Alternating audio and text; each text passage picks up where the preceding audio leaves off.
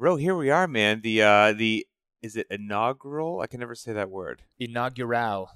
Right. Yeah, you're podcast. Putting the, you're putting the emphasis on the wrong syllable. Yeah, precisely. I am happy to be here with you, my friend. I hope that we can do first, though, a little kind of like a an outtakes reel of us trying to set up the technology simply oh. to record our voices and give to the world. I mean, we're we're professional media people, right? This is what we do for a living, and the the calamity and the chaos that has revolved around us trying to just simply record audio so that the world can use it has been more than I wish to admit to anybody. It's worth sharing. I think we could we could fill an entire hour. So uh, it begs the question: what what what are we doing? Why are we doing this? What's happening? Oh man, I think this is just once again a very evil ploy as us to have fun but disguise it as work and somehow earn a paycheck.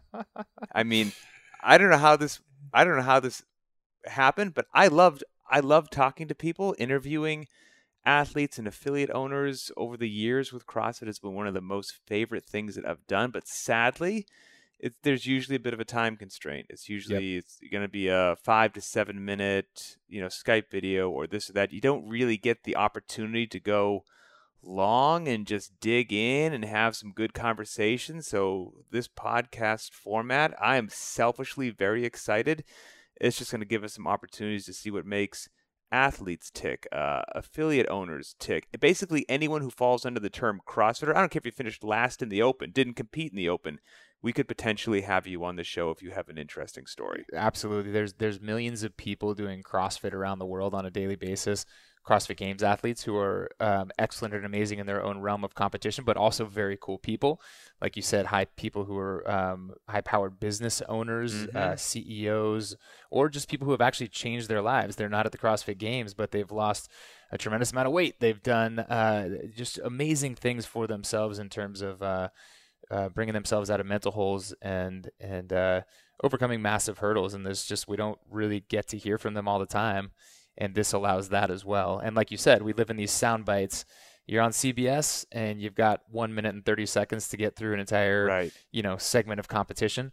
Here we can kind of relax it a little bit, get d- dig in and really hear what people have to say. And the community, the community needs us. Okay, let's let's let's get down to it. I mean, this isn't over a decade, 15 years ago when there were some athletes in Santa Cruz doing it, two crazy spec ops guys somewhere else, and a firefighter. I mean, we've got over 14,000 affiliates around the globe, which means we have every segment of every everything in society and we hope to represent them in one way shape or form and this is the perfect format for it. Okay i think we've talked about ourselves enough. We've been going we've been running our, running our gums running our gums for about three minutes. We um, have a guest on the show thankfully. It's not just you and i. And uh, he is a four-time games athlete well known to the community and uh, had his best finish this year in Madison. Noah Ohlsen, welcome aboard. We caught up with Noah at his home in Miami. And uh, of course, as everyone knows, unless you're living under a rock right now, Hurricane Irma just came through and almost basically hit those guys on the nose or, or uh, punched him in the face, as some of the local uh, government has been calling it there. So Noah talks about the hurricane. I thought it was really cool the conversation we had about his uh, his mental game as well.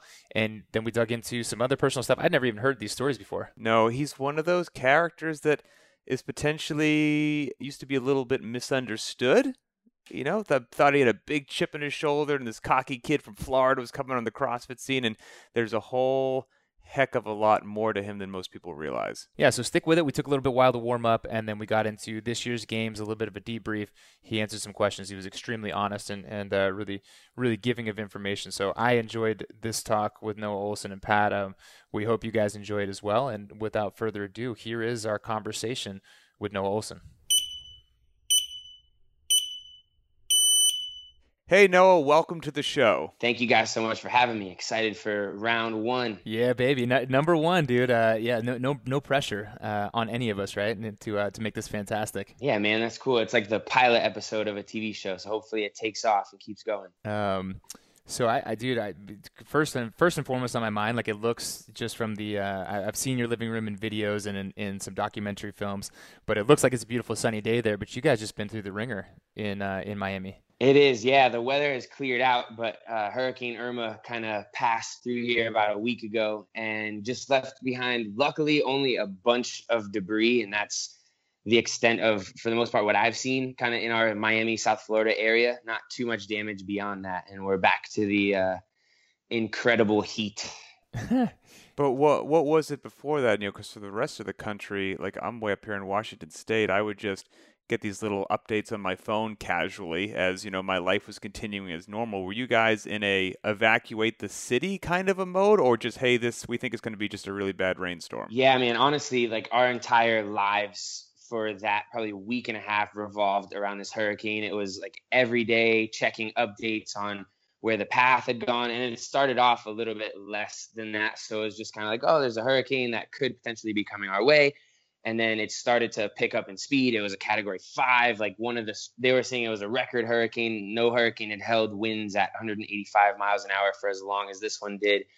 And they had it projected to make landfall, like the eye, right over Miami. And so people were kind of scrambling, just figuring out last minute preparation because that can really do damage. A category five can like rip roofs off homes and like really injure people. Um, so, we here were just preparing. I we put shutters up on all of our families' houses, and we're kind of waiting till it got a little bit closer to figure out what we were going to do.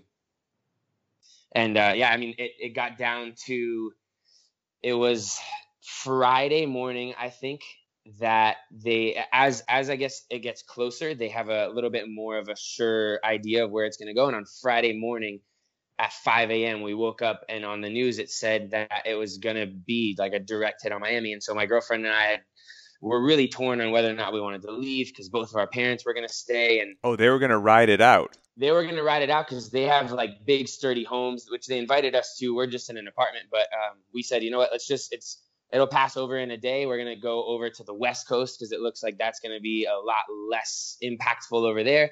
So we got in the car and we drove to Sarasota to my friend Mike's house. We're hanging out there all day, helping him put some shutters up. Lo and behold, that evening they said it had switched and was going to like basically wrap around the bottom of Florida and come right to where we had just gone. So the next morning we just hopped in the car and headed right back to Miami and I heard that. Rode it out here and luckily like I said nothing crazy. Yeah, and people I mean that but that was a lot of people had your same story. So like was it just yeah. carnage in the streets because you're like okay, yeah, let's go to the west coast and then all of a sudden this thing switches and it's chasing you and you had to yeah. basically evacuate back to the other side. Um, what, what was the scene like on the streets? Man, somehow we had no traffic up and back. I don't know if I think we were probably a little late to leave, so a lot of other people had already evacuated by the time we went. And then on the way back, we were probably some of the first ones that were like, you know what, let's just come back to Miami because it's gonna be okay over there. So we didn't hit traffic, but I know a lot of people went north. They just tried to get as north as possible, so up to Orlando, Jacksonville, Atlanta, and they had a tough time getting back. I'm curious about the human nature, right? Because I always feel that things like this bring out the best and the worst in people. So I saw one of your Instagram stories where you like in a long line of cars trying to get gas. Like was was everyone being nice and courteous, or was there like mad fights and get the hell away from that last bottle of water I need it for my family? Like what was it like? Yeah, that's a great question. I think beforehand it was a little bit more chaotic, a little more panic, where people were just trying to keep themselves safe and make sure that everything was taken care of so there were a couple little mini tiffs here and there. People were like in the gas line, people were yelling and definitely oh, not happy, just kind of panicking.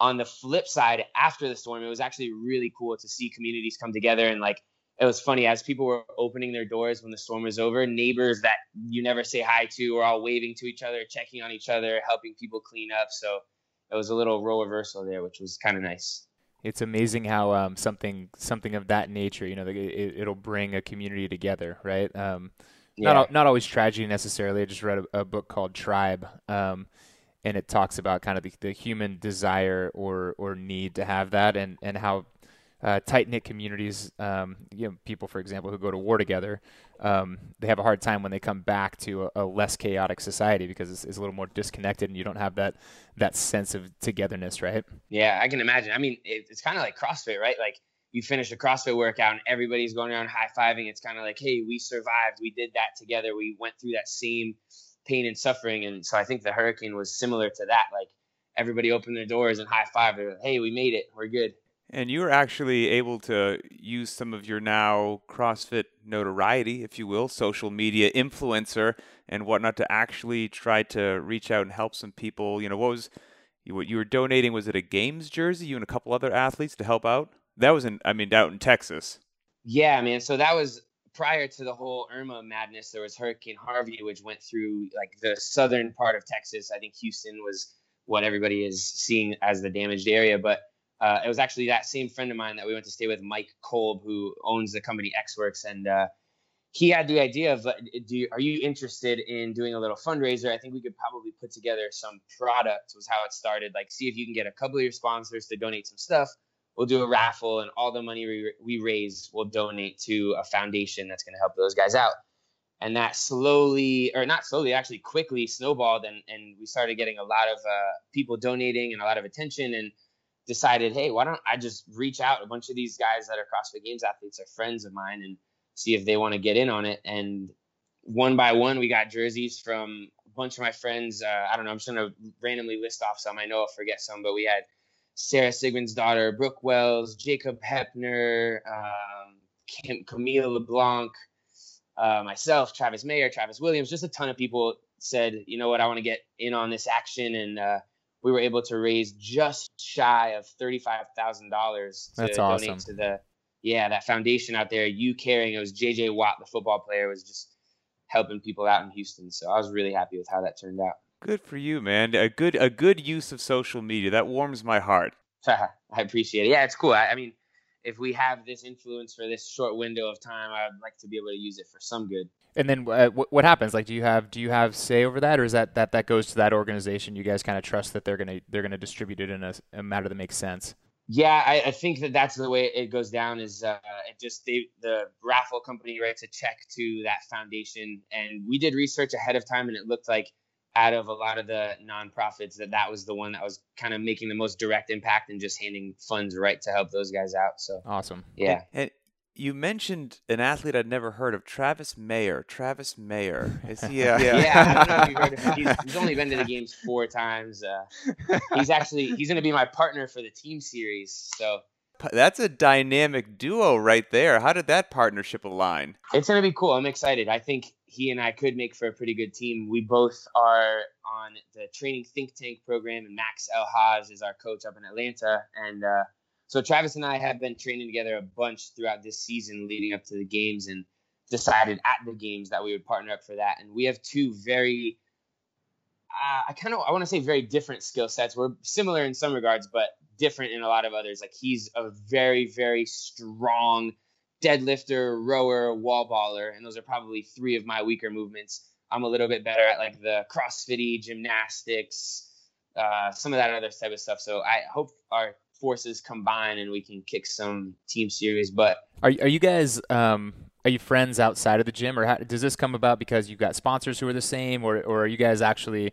I never know like what athletes actually hang out outside of the games. Right. You know what I mean? Like, because Yeah. obviously we put you into this mix and we say and and you're all friendly and you get along while you're there. But I'm curious, like, are you guys bros outside of the competition? Yeah, Travis and I have become friends a lot more throughout the season, and it's funny because they used to up at Training Think Tank. Travis's gym, CrossFit Passion, I guess, hosts all the coaches at Training Think Tank, and apparently they used to pit me against Travis all year. No. They would just like add fuel to the fire and say stuff about my times and I did this and I did that. And so I think Travis had this like little mini hate uh, for me inside of him, but that has slowly uh, fizzled away, and now we're we're good buddies. And actually, um, I am considering moving up to Atlanta just for this season to really dial in everything with Travis and Max, and so that could be a big move. Oh, no kidding. Yeah, it's uh, just the timing makes sense. You know, I, I decided after this season that I want to just give it my all. You know, I was pretty close to getting to where I wanted to be, and I think I need to take that next step to get there. And uh, my girlfriend Joanne is in an awesome position where we have a little bit of freedom to move for this season and see how it goes. So I think we're gonna jump ship and try it out. And to educate the viewers at home who might not be as much of CrossFit fanatics as some others, you said you were very close to being where you wanted to be or getting what you want. I'm going to go ahead and assume you're talking about the 2017, uh, you know, Reebok CrossFit Games. What what was just what was that goal that was just so close? You know, I think that all of us as CrossFit Games athletes go into the games with this like uh, mystic, like win the games um, as, as your your main goal, right? And some people believe that they can do it, some people don't believe, some people don't really put their belief either way. It's just kind of like this uh, this fantasy, and uh, and I I got relatively close, man. I I, I want to win the games, and I want to be the fittest on earth, and that's been my goal since I started doing this stuff. But um, I think to get on the podium, just as a, a general rule, is a, another pretty big goal up there, and I was going into the final day of competition in second place. So right there, holding on to that podium spot, and uh, got very close, but not close enough. I ended up finishing fifth. So I think I, you know, it's interesting too. A bunch of stuff that you said, but w- one thing in particular, I don't believe that everybody thinks that they can do it, and I don't think that everybody goes into the CrossFit Games thinking that. Like it's Right. it's uh, generous of you to say that, but I don't, and I respect that you do have that belief.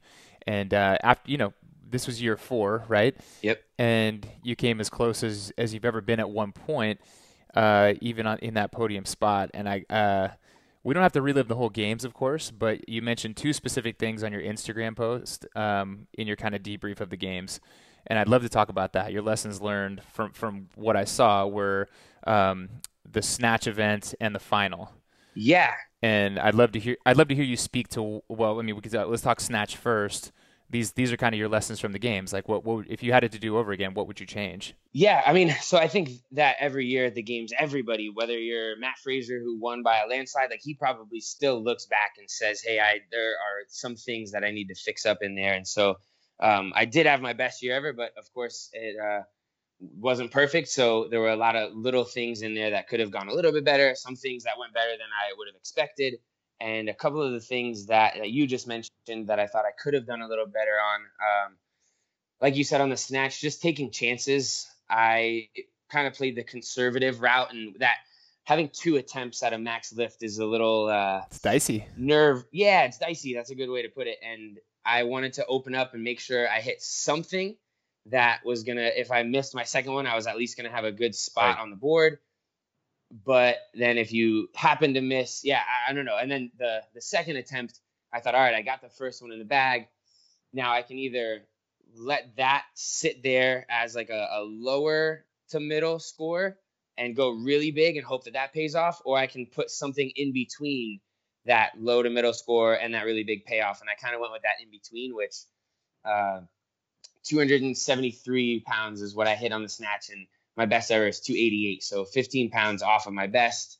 And looking back, I feel like I probably should have gone for something a little bigger and gotten a Yeah. possibly a top 10 versus I think I took 20th, maybe something like that. quick question before we go to the the second lesson learned because I want to know about the snatch. To the audience and the viewers at home, which camp is it in? Is it okay, this is you know, I'm so beat up from everything that I've done before that this weight that I'm lifting feels far heavier than it normally does in training or is it the crowd, the lights, the adrenaline and it feels not that bad, you know, just happen to miss a lift or not? Which which camp are you in? Um, you know, it was it was really neither of those. I was just kind of thinking like playing the numbers and what I'm used to hitting in training. Definitely uh, a little bit fatigued going in, but it wasn't something where I was warming up and thinking, "Oh man, this doesn't feel good. I don't know if I'm gonna be able to hit those." And Gotcha. once I got out there, it kind of was. I, I guess I didn't in the moment process as well as I could have. That that first lift felt really really good because I probably should have more in the moment been like, all right, that was really easy. Instead of making a 10 pound jump, I can probably handle a 15 or a 20 pound jump. But I had already kind of gone in with the two numbers that I wanted, and I didn't let the feelings in the moment change those numbers. Whereas maybe in the future, I could kind of go by feel and hit something a little bigger. And who came up with the numbers, you or your coach? A little bit of both. We had talked about it beforehand, and um, I had I had a couple numbers, and we were cool with them. And then I started doubting myself. I don't remember I don't remember exactly what it was, but there was something. I don't know if it, it might have been physical, but where I was like, man, maybe I think I should open up a little lower. I don't know if I'm gonna hit. I think I was gonna go for 266 to open, and then I started thinking, no, I should go 257, play it safe, and then make a bigger jump and and my coach was like, I don't think that uh, 257 is going to be good enough, even if you if you only hit that one. I think you need to go a little bit bigger. Gotcha. You're going to hit one of the two. So yeah, we we kind of bounced the ideas back and forth off each other, but ultimately, I guess it was my decision. it was interesting actually uh, you know mat fraser's been here for a couple days and um, he he was talking about the same event and he was tripping out because he said by the time we were going to take the floor, there was there was already at least seven dudes who had hit 275 ish. Yeah. Whereas he was like before I before the event happened, I thought that was going to be the upper limit of where people were. Yeah. I mean, you knew there'd be like the odd 300 here, and somebody's going to hit a big number. But um, if you wanted to get into that top 10 to advance to the next thing, there was a that has to get into your head too, seeing what the guys in previous heats have done. Yeah, definitely. I remember a lot of people beforehand saying if you hit above 275, that should be good enough for top 10, and it wasn't quite this year. So, and I mean, it's just going to keep getting better and better. We know that data from over the years. Everybody's getting stronger. So, um, okay, so there's the snatch. Second lesson that you mentioned, and there could be more that we could explore, but uh, you specifically mentioned in the final. This was only on the lunge. Yeah, this was only a small one, and it wasn't it wasn't significant enough that it would have changed. It actually may have uh, put me from fifth to fourth because I think there was a really small spread between myself and Vellner. But I I kind of got lost in the moment, and I would say for the most part on workouts, I haven't at the games been time capped, right? So that's not usually a concern. Is like trying to beat the clock. It's usually you're gonna finish, and you're trying to kind of race the people around you. Mm-hmm. So on the final workout, I didn't really.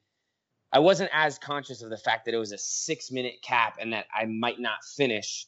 So when I picked up the kettlebells to start the lunges and I just saw the finish line, rather than thinking, okay, I need to beat that clock, I was thinking, okay, I need to make it to the end. And if I want to do that, I think I have to put it down one time. And when I did put it down that one time, and I happened to glimpse over and see the clock and see that there was only like 12 seconds left, I felt like smacking myself in the head, like, oh my God, I definitely could have kept going for another 12 seconds. So that was just kind of a quick, silly little mistake that I think cost me a couple points and maybe one placement.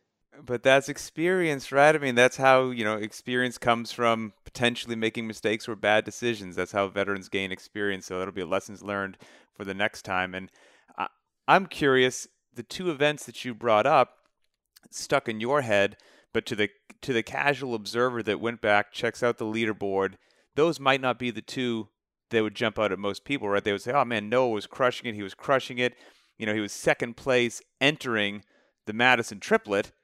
And then you took 26 on that drop to fourth place still you know dropped to fourth still did great overall. And you had an ig post about how running is going to be more of a priority in the off season was that was it just uh didn't pay enough attention to the running heading up to the games or did something else hit you in the madison triplet? Yeah i'm not entirely sure what that was there but i do know that looking at the way i performed on that one i think that I might have been a little heavy this year going into the games. I, I came into the games at like 197, which is the the most I've ever weighed. I'm only five seven, and uh, I last year at the games I think was 185. So I put on some weight this year, not really intentionally, maybe a little bit, but one of my priorities throughout the year was kind of barbell cycling and repeated barbell back to back stuff, and I definitely did put a, a, a bit of time in on running, and I improved my 5K time. So because you're not a bad runner historically, are you? Right. No, and that's another thing that I, I have had some exceptionally fantastic running workouts that I right. surprised myself on, and I think I kind of let those get in my head. Like, all right, I'm a I'm a good runner, I guess, based yeah. off experience. Um, but I don't know if just everybody else is getting better at running, or, or I was a little heavy and slow, and I don't know what it was, but um, I'm almost positive I got to go back and watch the CBS shows again. Cause I'm almost positive I had you as one of my picks for people to watch on, on, that event. I was like, no, Ohlsen, man, he's gonna hit this thing. He's gonna run away with it. I was like, what? What just happened? Get it? I wish I actually, if I'm sure you're gonna bring this up next, I would have picked myself on the next workout, which yeah. was the interval workout with yeah. rope climbs, ski erg, and the overhead squats. And I think that really is like the crux of that whole games experience for me this year. Um, that one was one that I was actually really excited for because I had dropped down to fourth. I thought, all right, this is my chance to get myself back up there. This is a great workout for me. I right. love overhead squats; are one of my favorite movements. Rope climbs as well. I historically, I guess, if you want to say in, in competitions, whether they're the games or regionals or local competitions, I've done really well in rope climb things. I feel very confident in that movement.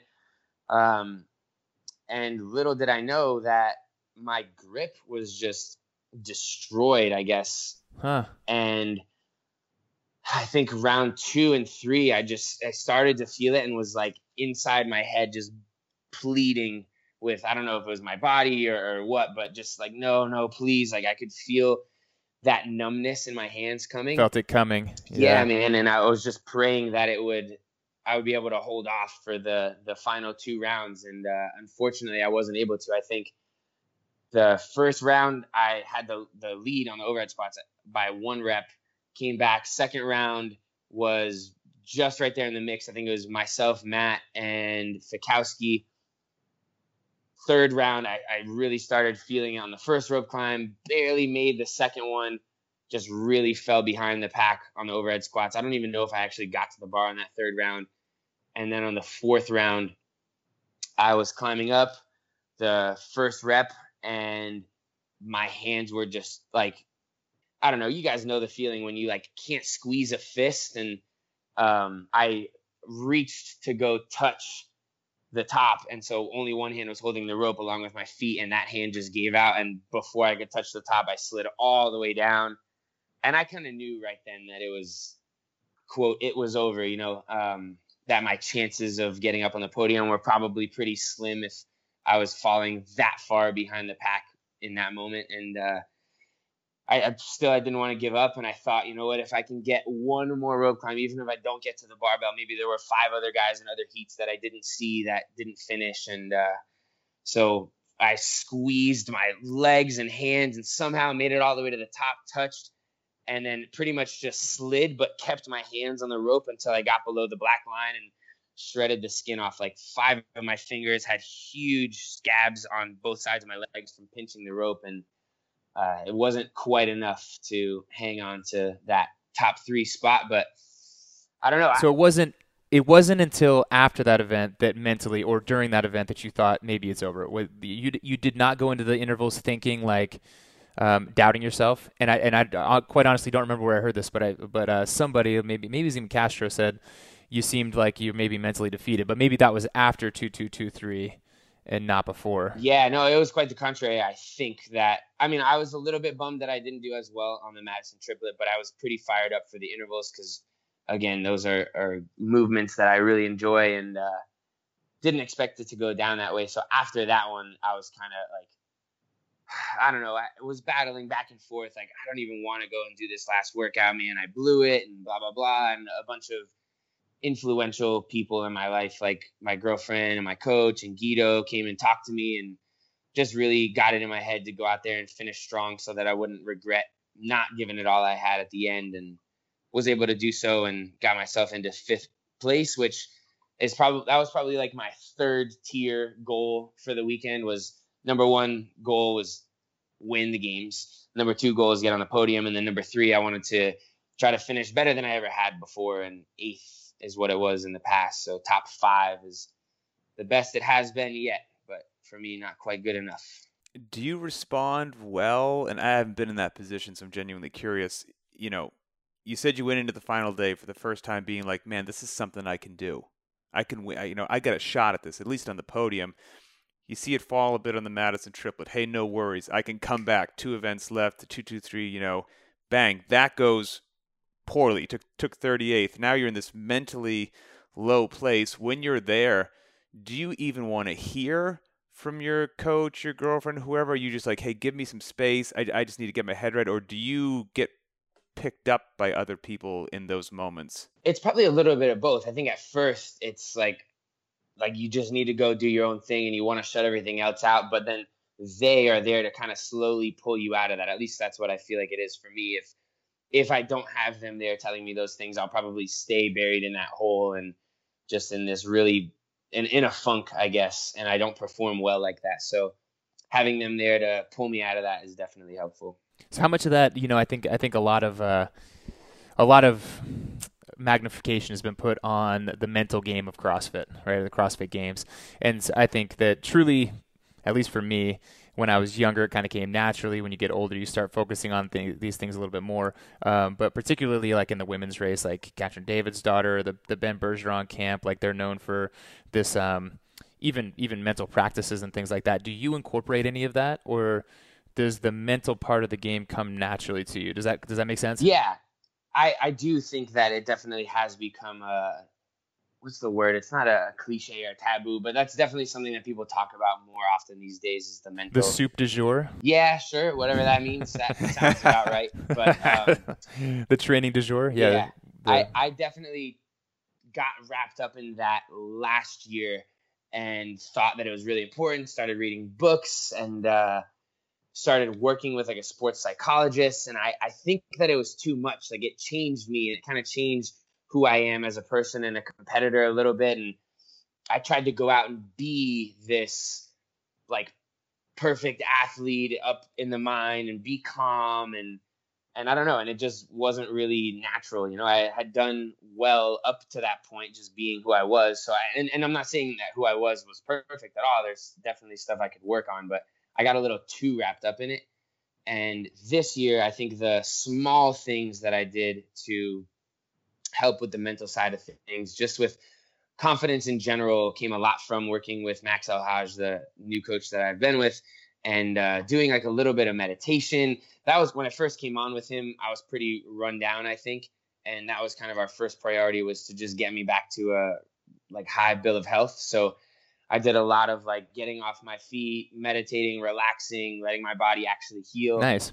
Yeah, because I in the past I thought that like resting just meant not working out. So my rest days I would be on the beach playing football in the pool, like just doing stuff, just always go go go go go. And even if my body wasn't physically exhausted, I think internally I, and my like mind and everything were just uh, nonstop. So he definitely got me to slow down a little bit and try to focus on some of the internal stuff, and I think that helped. How long do you meditate for, and how it is it daily? Um, I admittedly have not been as good about it. Like it, it, I think as with most things, you start really strong and you're really committed to it, and then it fades off a little bit. And I'll still do it now to uh, a degree where I feel like healthy doing it, and I want to do it. At first, when I was doing it, it was like in my programming. Like he would have me. I think it was at least once a day, just in the middle of the day, sit down or lay down for like 15 minutes. I had a couple of guided meditation things, kind of like Headspace. I don't know if you've ever heard of that app Yeah. very, Sure. very similar to that and was doing that and then eventually once it wasn't in my program anymore and he kind of trusted me to do it um, i would just do counted breathing and i think meditating can be a weird term for some people so for me it was just laying down and kind of controlling my breathing so doing like diaphragmatic breathing trying to breathe in through my belly to like a, a four count hold for a couple of seconds exhale for another four count and hold that out and just repeat that cycle for whatever set a timer for 10 minutes or don't even set a timer just do it until you feel like you're relaxed and then kind of get up and keep moving It's not it's not an easy thing to do, is it? No, it's funny yeah, like it's how, not. how difficult it can actually be. for sure it is your mind is always wondering so it feels good when you can actually get it to slow down for a while And you you've actually found success with um with incorporating those practices. i don't know maybe i, I hope so but um, i you don't feel like a new man afterwards necessarily. not necessarily and i have a hard time with that Yeah. too i've always had a hard time with anecdotal like oh i take this product and all of a sudden this happens and uh, or i tried doing this and yeah it made a huge change i think everything probably adds up little by little and leads to a, a greater good so hopefully that was a part of all that All right. Well, so then let me let me take this opportunity then to hijack this, Pat, and kind of Please go do. go way back because I I'm fascinated. I love. I mean, storytelling is what we do, and your story to me is is fantastic. Right. At at one point, you were a volunteer at the CrossFit Games, right? yes sir And then you or, or at regionals, Regionals. right? Was it regionals? It was yeah regionals. no, it was, pardon me. it was regionals in 2011 i was a volunteer moving weights around and stuff So what we've never really dug into, I mean, so from volunteer at the regionals to uh, you know, top five athlete at the CrossFit Games, it's just you, you couldn't tell a better story, right? Um, but what were you like before that? Were you were you a volunteer who could have almost made it to regionals, or like how good were you at that point in time? Because your rise has been astronomical, you know, to, to get to get that good that quick. Um, how good were you at that point in time? Uh, I don't know. That's a tough question. I like I remember, and back then everything was different. But I remember at regionals in 2011 with one of my buddies, Tyler. We were volunteering, and uh, we had helped set up the pull up rig or move something, and the floor was empty. And while we were out there, I was like, "Oh, this is so cool! I'm on the regionals floor. Like, I'm gonna do a couple pull ups." And at at that point in time, I was still figuring out the butterfly pull ups, and I remember just them being like really jerky and bottoming out and not quite having the rhythm down. But that was 2011. I don't know, like I don't think most people had their butterfly pull-ups down yet. So, um, yeah, it was like it was like just invented. Yeah, yeah. oh yeah, right? brand new. Pretty much. Yeah. Um, so I don't know how soon after that it was that I started getting really good. I mean, I always had these guys to compare myself to down here in Miami because Guido was the first person that I had ever known that was like a a regionals level athlete. So getting to work out with him a bunch, get it, Max. Um, getting to work out with Guido was awesome. He was kind of a, a gauge. And then we would have our friends come down often that you guys may have heard of before. Chase Daniels competed at the games sure. a, a bunch back in the day. Jared Davis mm-hmm. and John Adams. The team Hustle Hard's been to the games a few times. So all those guys would come down at least once a month for the entire weekend, and we would just do these throwdowns. Like I think people did this more back in the day, which is unfortunate that it doesn't happen as much anymore. But they would show up on Saturday morning. We would just write down like eight workouts on the whiteboard, do four of them on Saturday, four of them on Sunday, and everybody would go home. And they used to make a joke about overtraining. Like if you didn't overtrain by the end of Sunday, then you didn't do it right. So, um, but getting to work out with all of those guys back in 2011 and 12, I just constantly was able to I was trying to catch up to them and catch up to them and catch up to them and just be able to do the same weight as them and then be able to do as many reps as them. And I think around then, and I, I probably have video of it like of open workouts where I finally started slowly catching up. And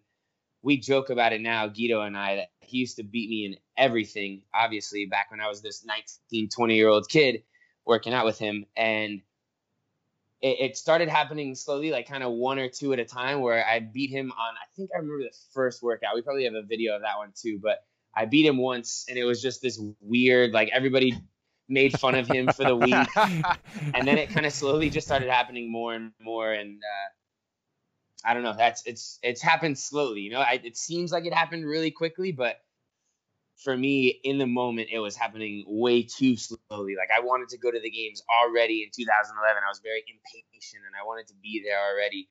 But uh, when you look back at it and zoom out and say yeah man it, you made the games in after like three years of doing this uh, not a lot, right. a lot of people are, are doing that anymore. So it feels fast now but then it felt way too slow. And, and sure. you know rory it's, it's since you rewound the clock a little bit here to 2011 talking about the story of you know the the Noah Ohlsen that we know these days.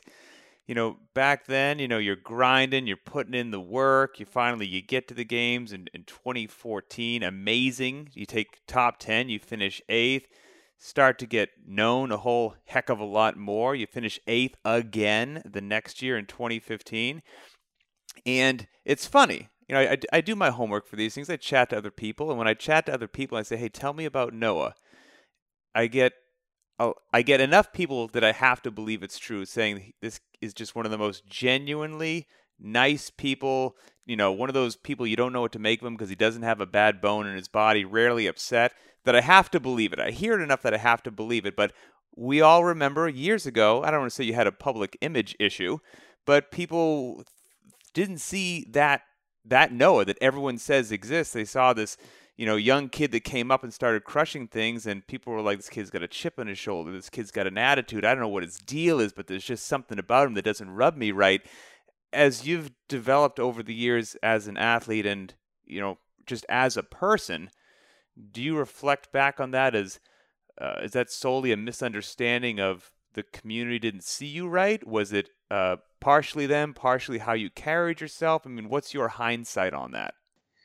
First of all, I love that it has, I guess, changed and transitioned over to the not a bad bone in my body because I, try to take all those out of there. But I don't know. I think it was a little bit of both, where, like you said, it was that I had this pretty quick rise that all of a sudden I was doing really well. I was still pretty young. And so for some other people, maybe they didn't, I don't know if they didn't like that or, or what. And, but I think for me too, maybe I got wrapped up in this and, and tried to be like, like I, I've heard people say that if you want to like be in first, you have to believe that you're the best or whatever. And so I think I tried to make myself believe that I was the best and I was this like prodigy or whatever. And and maybe that did was a blend of both. And I'm glad now though that it has transitioned over. I I, I do just want to be remembered as a good dude and uh, like I said earlier, use the platform that I've been able to develop through CrossFit for for good stuff. You know, I I'm big time into like just positivity and smiling and easygoing and I Here, here's part of it. Like like you went to the U, baby. Like yeah. you know, people people there's a different like it's a different culture down there altogether, right? And we've got the CrossFit community period is such a mishmash of um, the Europeans are they've got European culture. You go there, different things are cool. People say things in different ways. There's nuance to it for sure. And um, so yeah, I I, I think you um, you got dealt an unfair hand in that sense. Too, yeah. You know, but but there is also you know you were young and um, and there's a fine line. I said this back then. Actually, there's a there's a difference between cockiness and confidence and I think you were learning that. You know, I think uh, that that's that's just my input. And again, I'm an impartial observer, just watching you guys, loving loving the performances regardless. But it, it but I, I think it begs the question, right? Because you touched on it a second ago. To be great, like they often say, like champions don't have balance in their life. The greats don't have balance. Like I mean, to be amazing at this sport or any other sport to a degree, don't you have to be a little bit selfish, a little bit self focused and be like, no, you know, I've got to train. I need to eat this. I need to do this. What I'm doing. So, to a degree, I mean, can you rise to the top without a little bit of that in your life?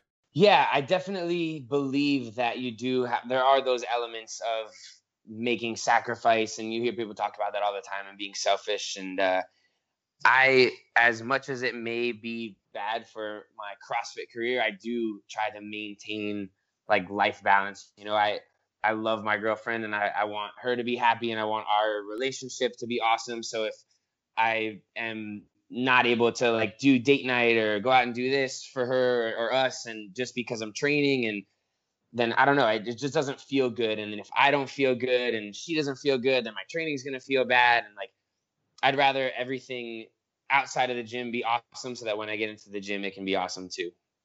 Yes. There's a learning God, curve there. Yeah. No, I love. Well, here's two. Here's two things. That these two conversations mesh perfectly for me because I love what you're saying because you're completely bucking what a lot of people are are you know saying. Hey, you have to do this. This is the thing that you have to do. Um, going back to that conversation about um, people's perceptions and um, and image. I think that at that point in time, well, I've seen interviews with you where at that point in time, like that bothered you badly, right? And I w- and I wonder if um, how much do people's perception of you affect the way that you carry yourself? Is that does that make sense? Yeah, like, no. How much does that stuff matter to you? I understand what you're saying, and it used to a lot more. I think um, I would get those negative comments, and it would really, really dig at me, and it would bother me for like the rest of the day. I was like, "What did that person mean when they said that?" and and now it's just it's funny because if you go through, uh, say, you post a video that gets a, lot of attention and it gets 100 comments, right? And 98% of them are, this is awesome, sick, you're a beast, you're amazing, you're my idol. And then two people are like, you're an idiot, this is stupid, bad form. And right. you like breeze through all the other ones and you're like, what the, why would that person say that? Like that one person. Yep. I don't know why that that used to stand out to me a lot more. And now I I don't know if it's that I don't care anymore or I just have learned to like laugh at it, but I don't let that stuff bother me as much at all anymore. Good for you. It's, which is hard. Which is hard. Yeah, good for you, but it's hard to do. I mean, it's easier said than done, right? Yeah, for sure. I, I try to like almost turn it around on somebody and and not like make fun of them, but just make them feel bad for saying something bad. You know, I, I can't think of like a an example of it off the top of my head, but I'll give you a great one if you want it. You have one? Yo, yeah, I got one. What do you got? I, I posted a I posted a video the other day, and uh, I'll tell you Pat's I'll tell you Pat's method too in a second. Uh, but I posted a video of me uh, trying to flip a kettlebell. Uh-huh. And it it was 150 pounders, so I'm kind of proud of it. it Did you see that one? Yeah, bounces, breaks, and uh, you know, it's just being a jackass, but it's having a blast. Right. And uh, could care less if anybody thinks I'm stupid. But these two, this person on my Facebook page wrote, um, I don't know how Pat feels about. I, he doesn't. He doesn't love cussing, so we can bleep this out Go if we need to. But he goes. He, go- what do you call me? He's like, "You're a, what? What a fuckwit." Oh, And he tags his and he tags his girlfriend or wife in it or whatever. And they're clearly CrossFitters yeah. because I click on the profile because it's a public domain. And uh, I love it when people are like, "Oh, why'd you do all that detective work?" And I'm like, "No, your your name's there. I just clicked on it." Yeah, it's so easy. And I and to your point, I wrote to them and I was like, "Hey, so and so and so and so. Seems like you're really changing the world, making it a better place. Like, have a great day." right. Yeah. They they delete they delete their comments. You know, they withdraw it and then direct message me. Um, hey man, don't take that comment the wrong way. How can you and I'm not? like, dude, How can you know, yeah, there's only one way to take it? There That's is so one funny. way to take it. Yeah. That's it. And uh, so no, I, I totally get it. And I, I try and use positivity as well. But but I it's it's tough, man. Like you see something negative said about you. The limelight's great, right? How amazing is it that you get to compete in fitness for a living, and I'm sure do really cool things, Super travel cool. to cool places. I Yeah. see the pictures you put up there, but it does come with that side of it where it's like I'm subjected to internet idiots sometimes, and Yeah. um, everybody's got access to a keyboard. Pat's got a big, a great method on Instagram. I'm actually jealous of it. I'm, I'm trying to catch up. Can I slide in and just give you one more Please. example of that? Because I, I just thought wait. of a really funny one. Um, first of all, it made me think of like you said when you can just click on the person and see. There have been people that like say these really uh, demeaning, whatever, just terrible things for no reason, and then you click on their page and it's like their thing says something like devout Christian, God first, Father, whatever, and Right. it's pictures of them with like holding their baby, and you're like, what? What kind of example is that? They're just eviscerating you. I don't know. That was unexpected. yeah, so that was one, and then the the direct example, and I could probably find it. I'll try to pull it up, but I posted something.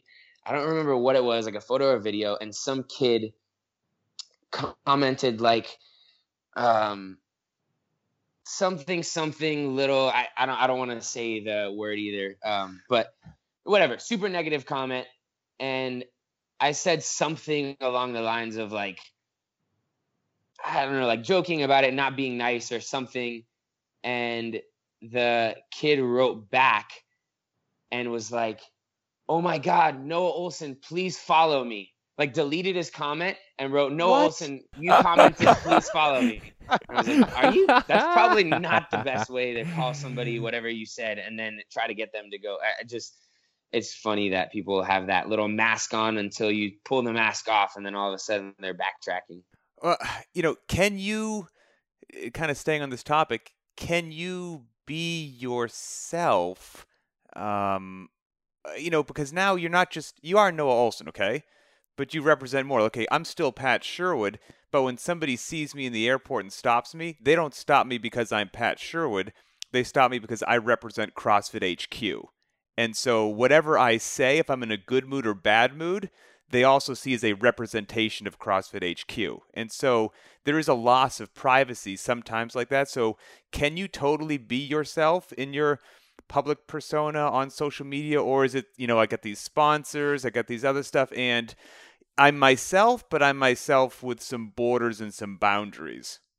Yeah, totally. I think that that's an awesome way to put it because there, there definitely is some stuff that's doled out, and and everybody says that Instagram is like a it's just the highlight reel, right? It's all the positive stuff, and people aren't gonna put a picture of themselves frowning like I had a terrible day today, Right. and so um, I think a lot of it is the good stuff, and um, I I definitely bite my tongue like if there's anything where I have an opinion that I, I'm not super opinionated in the first place, but if there's something where I don't agree, I usually am not going to go out of my way to make that comment just because I it probably is going to be taken the wrong way by somebody somehow. So it's just not worth it to me, you know?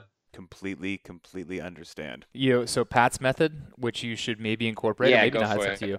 Uh, it's actually and it's actually the Dave Castro method as well. They have this phenomenal. If you look at your Instagram, I, I didn't even know this till Dave showed me. There's you can find how many people you've blocked, Okay. and Dave's Dave's block list is like you can scroll through his blocked person list for like a day and a half. That's awesome. I didn't know you went. and so he'll dude he'll even go like if he happens to be on your instagram and he sees something somebody say something awful he'll block a person for saying something on someone else's instagram Oh, that's you Yes, me or and- Dave? Well, I don't. You probably do Oh, yeah, too, but so Dave definitely. I all the time if I'm happen to be following CrossFit or Brooke Wells or somebody and I just somebody writes a douchebag comment, I don't even know who they are. Blocked, blocked, blocked. Yeah. I mean, What does that mean? That their comments don't show up to you anymore? they can't They see can't my even see your profile. posts. Okay. Okay. Yep. And pe- and like uh, Castro's had that. He Castro did that because someone commented on Brooke Wells, and uh, that person literally who said something negative about Brooke Wells reached out to Brooke Wells and was like, "Hey, can you ask Dave to not to not block me anymore?" Yeah, right. I'm gonna go ahead and do you Yeah. that favor. sure, buddy. The wonderful, the wonderful world of social media. So, I mean, who's kidding who? You know, we have this podcast because of CrossFit. We're talking to you because of CrossFit. You know, oh, we've been talking about we've been talking about getting in your head at the CrossFit Games, and you know, you're training all year to just grind it out there. We're making media, and it's this huge thing. I, I mean, it's all encompassing, right? I mean, does this at this point in your life, and maybe the answer is yes, and that's fine. Does your performance in CrossFit and at the games define you? Or if not, you know, is this just a casual hobby and pastime that you got going on? I think it's a little bit of both. That it plays a, a big part in what I'm able to do in my life. So the better that I do in CrossFit, I think the more opportunity it's going to provide, and hopefully the the bigger impact it'll allow me to have on whoever, however. So, um, yeah, I mean, if if I'm not doing well and I fizzle out and whatever, and I don't end up doing CrossFit anymore, and I find something else to do, then um, that would be kind of like starting over and, and figuring that out. So in the meantime, the better I can do, the more people will get to see that stuff. The more people will want me to come out to their competitions or go to this place and that place. And um, I don't know if that directly answers your question. I kind of forget exactly what it was, but No, it does. You know, but uh, I'm curious. Like, okay, so you had your best finish at the games, even though there's some heartache that you didn't make the podium. It's still your best finish, like you said. One of your goals was met. But let's say for whatever reason, you know, previously you finished 20, uh, 15th in 2016. You ended at 22nd this year, so you had your worst finish ever. Does you know? Are you then moving forward? Does that impact your life so much that you know you're sour around your girlfriend, you're upset around your parents because that is such a defining path in your life that has altered other things that you do, or does it not have that possession of you? I would hope that it wouldn't change the outside of the gym stuff in that way. I think more so it would change my demeanor inside the gym. Like I just kind of pictured myself in 22nd just being really upset about that. And I think that that would just make me reevaluate like what I was doing before, how I was doing it, how I'm going to change things to not continue to do worse. So I think it definitely, and that, that is pretty much what I did after last year, after finishing 15th, I reevaluated. I decided that I needed a little bit of change and I went and seeked it out, worked with a couple different coaches for a while until I settled where I am now. And I think it was a great decision and it, it ended up paying off. So hopefully that just continues to happen.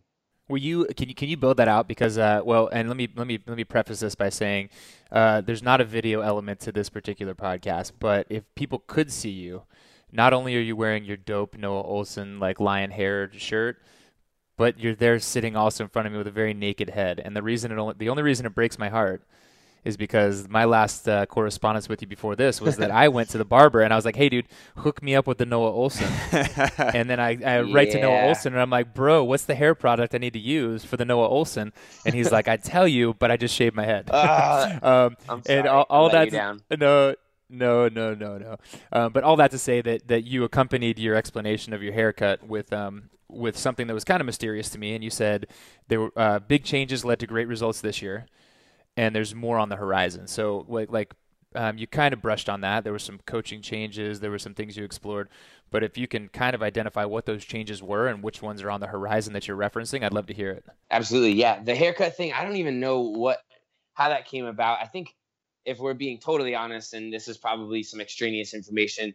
So I had like a it's called a hard part where they actually Saw it. they put like a little like mini in in the side Yep, of your yep. head so that it parts easier. I don't know. I didn't Pat, realize you've that. experienced that. It's like your generation's version of a laser line. That's what we used to get like in the sides back in the day. Okay, so probably I had I had that, and it was pretty high up on my head.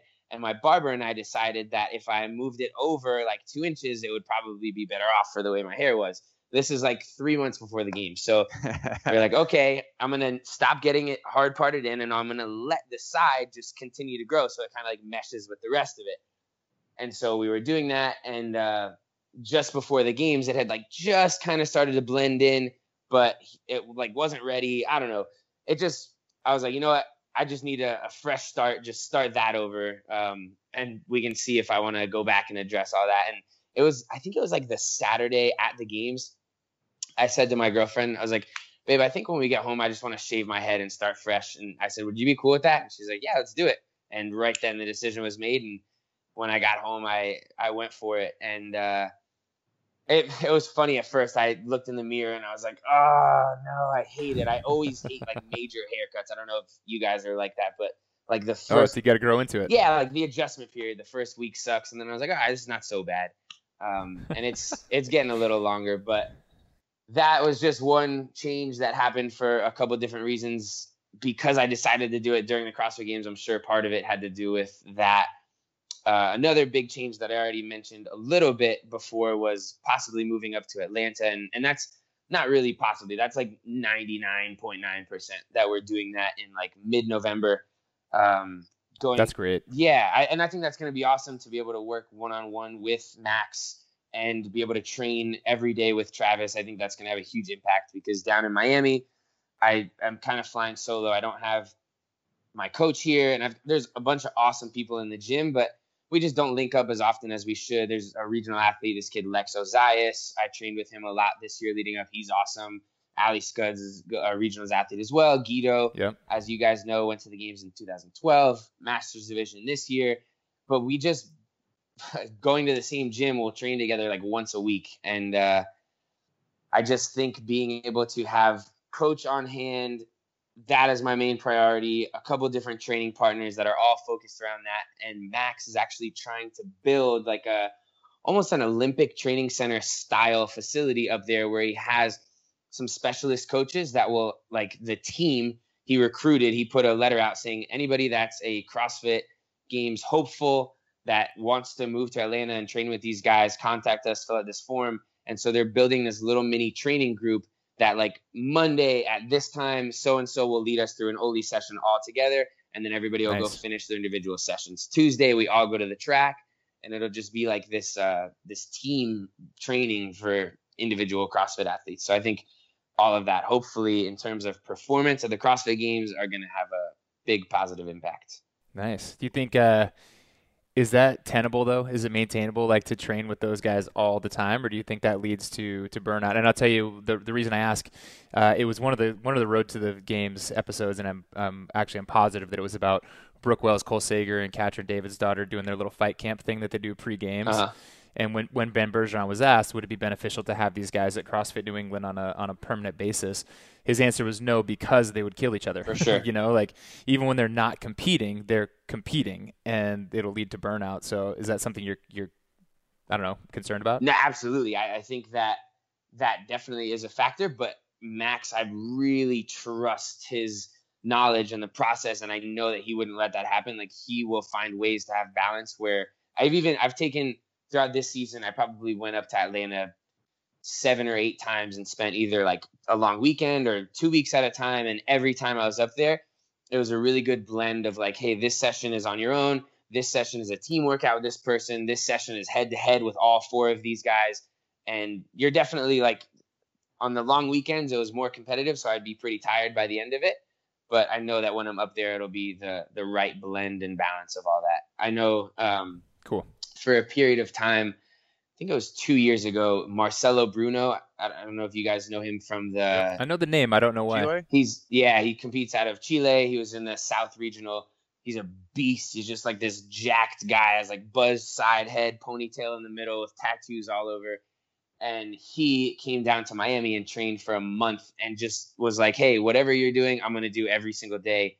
And for that month, I was like pretty broken down by the end of it because every day we were rep for Just rep. Bam, but yeah, bam, like bam. I Gotta win this represent. one, you win that one, and yeah, so it definitely can get tough, but um, I, I think that we'll find the right balance. So I mean, Is this it? Go ahead, Rose. Sorry, I was just gonna just on that last one with, with Max. Is this the first time you've had a coach that like you put your trust into? No, I, Or sorry, I know I know Dusty's a big part of your right. training. Yeah, I don't want to say that this is the first time I've had a coach that I really trust because I really love Dusty. He and I are Dusty Highlander are great friends, and he was my coach for like three years. And I think we did a lot of great stuff together. Like while working with Dusty, I made it to the games the first time, had some awesome performances out there, and definitely improved a lot.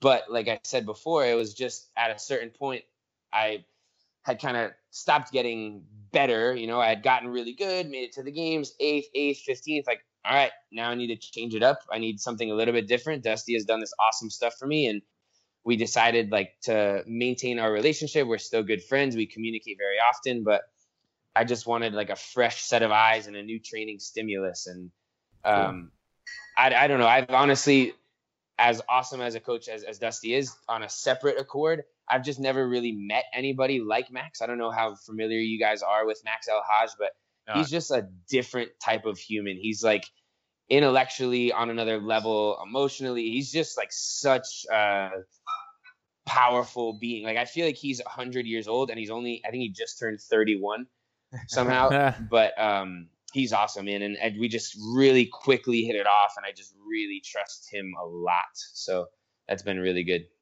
Outstanding. Yeah. So whatever you're doing, you're doing it right.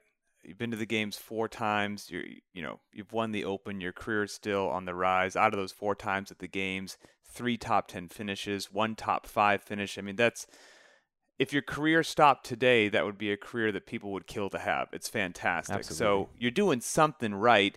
So for the young kids coming up, you know, the sport's becoming more popular. You're successful in CrossFit. What are a couple of the habits that you think are really key to your success? That's an awesome question, and I feel like I really should go back because I've been asked that a few times and have like a, a real solid answer. Because there are a lot of things that immediately come into my mind of what has helped me get to where I am, but I need to really sit down and think about it and solidify it. But I mean, like if if I can be any type of inspiration to like those young kids, I feel like that's kind of maybe a a demographic that I speak to is kids that are in high school or college and maybe don't really know what they're going to do with their lives and really like CrossFit and are thinking about pursuing it. That's that's where I was 7 years ago. I just kind of stumbled upon it and decided to really chase it and have gotten to this awesome point. So I think that it is possible for a lot of people. Um, things that have helped me get there along the way, the the right guidance from starting off just having Guido there, somebody that's uh, a, just a good good person and also a good athlete. He invested a lot in me and kind of helped me get started. So I mean, if you can find somebody like that to take you under the wing right away, and then get somebody with the brains behind it as well, like a, a coach that really knows their stuff. Um, I think that that is important. But just uh, obviously the the hard work and just getting into the gym and getting after it, chasing it. Like if you go in and you're getting Hard work. I thought there was a secret. There's no secret. no I want man, the pill. everybody knows that now. That used to people used to think that there was a secret. Now everybody knows that there isn't. But um, I for me, competing a lot and getting beat a lot were I think two really good things. So that's if I can give advice to people. I think if you're young and there's a lot of local CrossFit competitions around you, because there were a lot of those down here when I was getting started. I did so many of those. I made a list actually relatively recently, and before I made it to the CrossFit Games, I had done like 42 or like 38 or 42 or something Oh, like wow. local competitions and obviously you have to find balance there because you don't want to burn yourself out and get hurt and just do too much but i think getting that exposure understanding what it's like to compete and being able to push yourself against different people in different environments is really helpful um, and then having the Guido, the Chase Daniels, the Jared Davis, having all these guys to chase after is a, a big thing. So I know people now are kind of seeking that out. That kid Lex Ozias, I mentioned, trains with me mm-hmm. now, moved from West Virginia to Miami to be able to train with us. So more and more, I think people are doing that. People go out to train with Rich all the time. Like, take advantage of that. And we, as athletes, I, I you know I speak for myself, but I think that's awesome. I would love to have somebody to come in and push me on something. You know, everybody's going to be good at something versus another. So, yeah, those those are little pieces there. There's a lot of meat on that bone. I like it a lot. Um, we're gonna. So we've um, we've rounded an hour, so we're gonna hit you with a couple little kind of kind of rapid fire questions just to kind of make sure that we glean as much from your brain as we possibly can. Cool. Um, my first one is you, like Pat said, you've had an amazing career. What Thank for you. you stands out? What is what is what what gives you the most pride in the accolades that you've achieved? I don't think it's happened yet. Like if I had to pick one right now, uh, winning the Open was super cool. Fifth of the games is pretty cool. Um, I actually don't know if I'm allowed to say this yet, and maybe you guys can cut this part of it out if I'm not. Say it, yeah, yeah, say it. But being uh, able to represent the USA at the CrossFit Invitational is something that I've wanted to do since the first year that they announced that, and I just got the invite to be able to be on Team USA. So I'm really, really excited about that. That may be my number one most proud thing so far. But like I said, I feel like it hasn't quite happened yet. So I'll let you guys know next year or two when we talk. Well, congratulations on that one, and we're not quite sure when this will be get aired, so it may very well be public knowledge. If not, we'll take care of it. But yeah, congratulations, man. That's a heck of an honor. Yeah, man, I'm pumped. That'll be really cool. And I, I'm curious. My final question to you is, uh, you know, I've talked to some people interviewing them. I've talked to Ben Smith for a decade.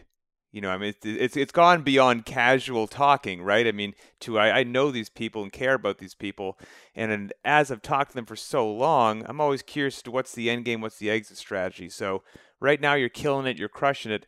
Is it, you know, do you look beyond okay one day when i'm no longer competing at the crossfit games i will then do a b or c you know what i went to college for i'm going to pursue something else you know what do you see as life beyond crossfit right now it is going to revolve around CrossFit somehow, even the the near and who knows, maybe the far future. Um, yeah, because I, I feel like we've created this this platform and this thing, and why not take advantage of it? Not not take advantage of a bad way in a bad way, of course, but just to Strike while the iron is hot. Dude. yeah, Live life. Yeah, exactly. So, uh, starting to develop a couple little things, and it's not all about making money. Like making money is a part of it. I want to set myself and my family up well for the future, but I also want to give myself uh, kind of a platform to make an impact somehow. Whether that's I don't know exactly what it is yet, but um, definitely figuring it out. I I got my hands in a few different things. I'll kind of tell you guys about my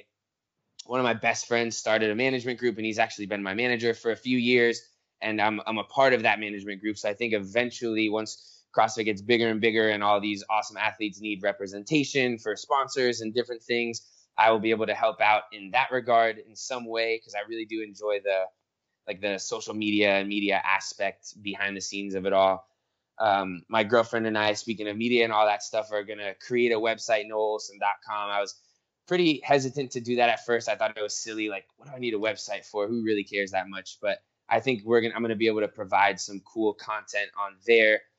That's one thing. And then uh, another thing that we've just kind of started doing, Guido and myself, we're amazing friends, and we've started doing a couple different little seminars. So we took our whole coaching staff from Peak to the Dominican Republic and did a seminar down there. Guido and I are about to do a trip out to Europe from Nice, France, down to Barcelona and Spain and do a couple of seminars. So taking advantage of that stuff and travel and making an impact on people is what I'm excited for in the future. Those are the advantages, man. yes Like, absolutely that, that's For yeah, sure. absolutely take advantage. Um, I've got two for you. Uh, for, actually, first of all, over your right shoulder, is this a new pup? That is uh we're babysitting for Joanne's parents. They got a new puppy, Coco, okay. taking a little nap, and o- over my left shoulder is Max. Well, I know that guy. Yeah, I recognize Yeah. that guy for sure. There he is. Oh, hey, buddy. He's the best. Um, so eh, what what is one thing that you have never been asked that you wish you had, or something that you don't think that the CrossFit Games fan base knows about you that they w- that you wish they did? Hmm, it's a good question. One thing that I have never been asked that I wish I had. Um, you got anything? Joanne's hanging out over here. What? Mhm. Joanne said you guys are pretty good, so there's probably nothing that I've never been asked. But um, can I ponder? That could be it. I'm gonna. Can I Does it ha- ponder yeah, that does- for a little bit while you maybe have Abs- another one? That, absolutely, yeah. Um, the uh, Well, let's talk about the puppy actually, Okay. because I know he's he's a big part of your big part of your life and a big big part of. Uh, I don't know. You know, you're always kind of billboarding him and whatnot. Um, how old is he, first of all? Max is Yeah. four years old. He's about to be four. His birthday's in November, and he yeah he's he's my dude. He's just uh, And I've you've actually like. Go ahead. no good. Sorry, what were you gonna say? I was just gonna say you've actually even done some like like um, fundraisers for animals and things like that, right? Yeah, we have done a couple of things like that in the past. Um, a couple of T-shirts that we made that had were like a Max T-shirt that had what was it? it was his face with my hair on his head and like him wearing a tuxedo or something like that, and it was, it was pretty awesome. But uh, some of the money that we raised from that we donated to uh, our vet down here for a shelter and. But Nice. yeah, Max, he actually has his own sponsors. He is sponsored by Stop. New, Are you serious? I swear, Nulo is a, a pet food company, and they sponsor like athletes and their dogs. And so Max and I have been with them for two years, which is pretty awesome. Um, but yeah, that's all there is to it. He's a 95 pound golden retriever, and he's just a big He's- old ball of love. He's the dog version of Noah Ohlsen. Man, I really appreciate you saying that because I feel like if I was an animal, I would want to be a golden retriever. So Best compliment I've ever received. it really is a good one. I'll take it. Um, all right, dude. This has been fantastic. You're gonna um, the the uh, the question I asked you, you'll ponder it, and we'll have you back on the show, and we'll talk about that. Perfect. Tell uh, tell people before we let you go where they can find you if they're looking for you. My apartment address. yeah, throw throw it out No, there. I'm gonna keep that one private. But um, all the public stuff on Instagram, it's at n o h l s e n, and then Max's is Maximus Ohlsen. Um, he's got a little following on there as well. And as I was telling you guys, NoahOhlsen.com will probably be up and running relatively soon, so that should have some good stuff on it. Um, where else can I be found? I think that's it. I'm on most of the social. You do it all. You do media stuff. Instagram, Twitter, Facebook. Yeah. Okay, cool. I actually just am starting to look into. My manager's trying to get me on this app called Twitch, which is mostly for gamers. Which I Oh, dude. I am not. Yeah, that's like the big video gaming thing, right? But there's like a they're creating like a separate avenue for different sports where there's like live streaming videos and and I don't know. I think that could be an element that CrossFit maybe gets into pretty soon. So huh. Keep an eye out for that one. I have I have long threatened to start a Twitch account and just get get paid to play video games. I just haven't done it yet. how awesome is that? That's pretty much what we do, right? Their passion is video games. They make money, and I love working out, and I make money off that. So, touche. Cool. Um, the uh, the next time I see you will be in Melbourne, dude. I can't wait. Yes, sir. Very excited. Yeah, congratulations once again, man, and uh, appreciate you opening up and appreciate you just giving your time to us and the community. Of course, man. I was just thinking as you were saying that you've you get to know us a lot. You guys are always asking us the questions, and I feel like people don't get to hear from you guys about you enough. So I don't know. Hopefully that changes relatively soon. Maybe I'll interview you guys if I have a podcast someday. Hey, you you can interview us in Australia. Perfect. Got it. All right, brother. All right. Thank you The so much, switcheroo. Noah. My pleasure. Have a great one, dude. Talk to you soon.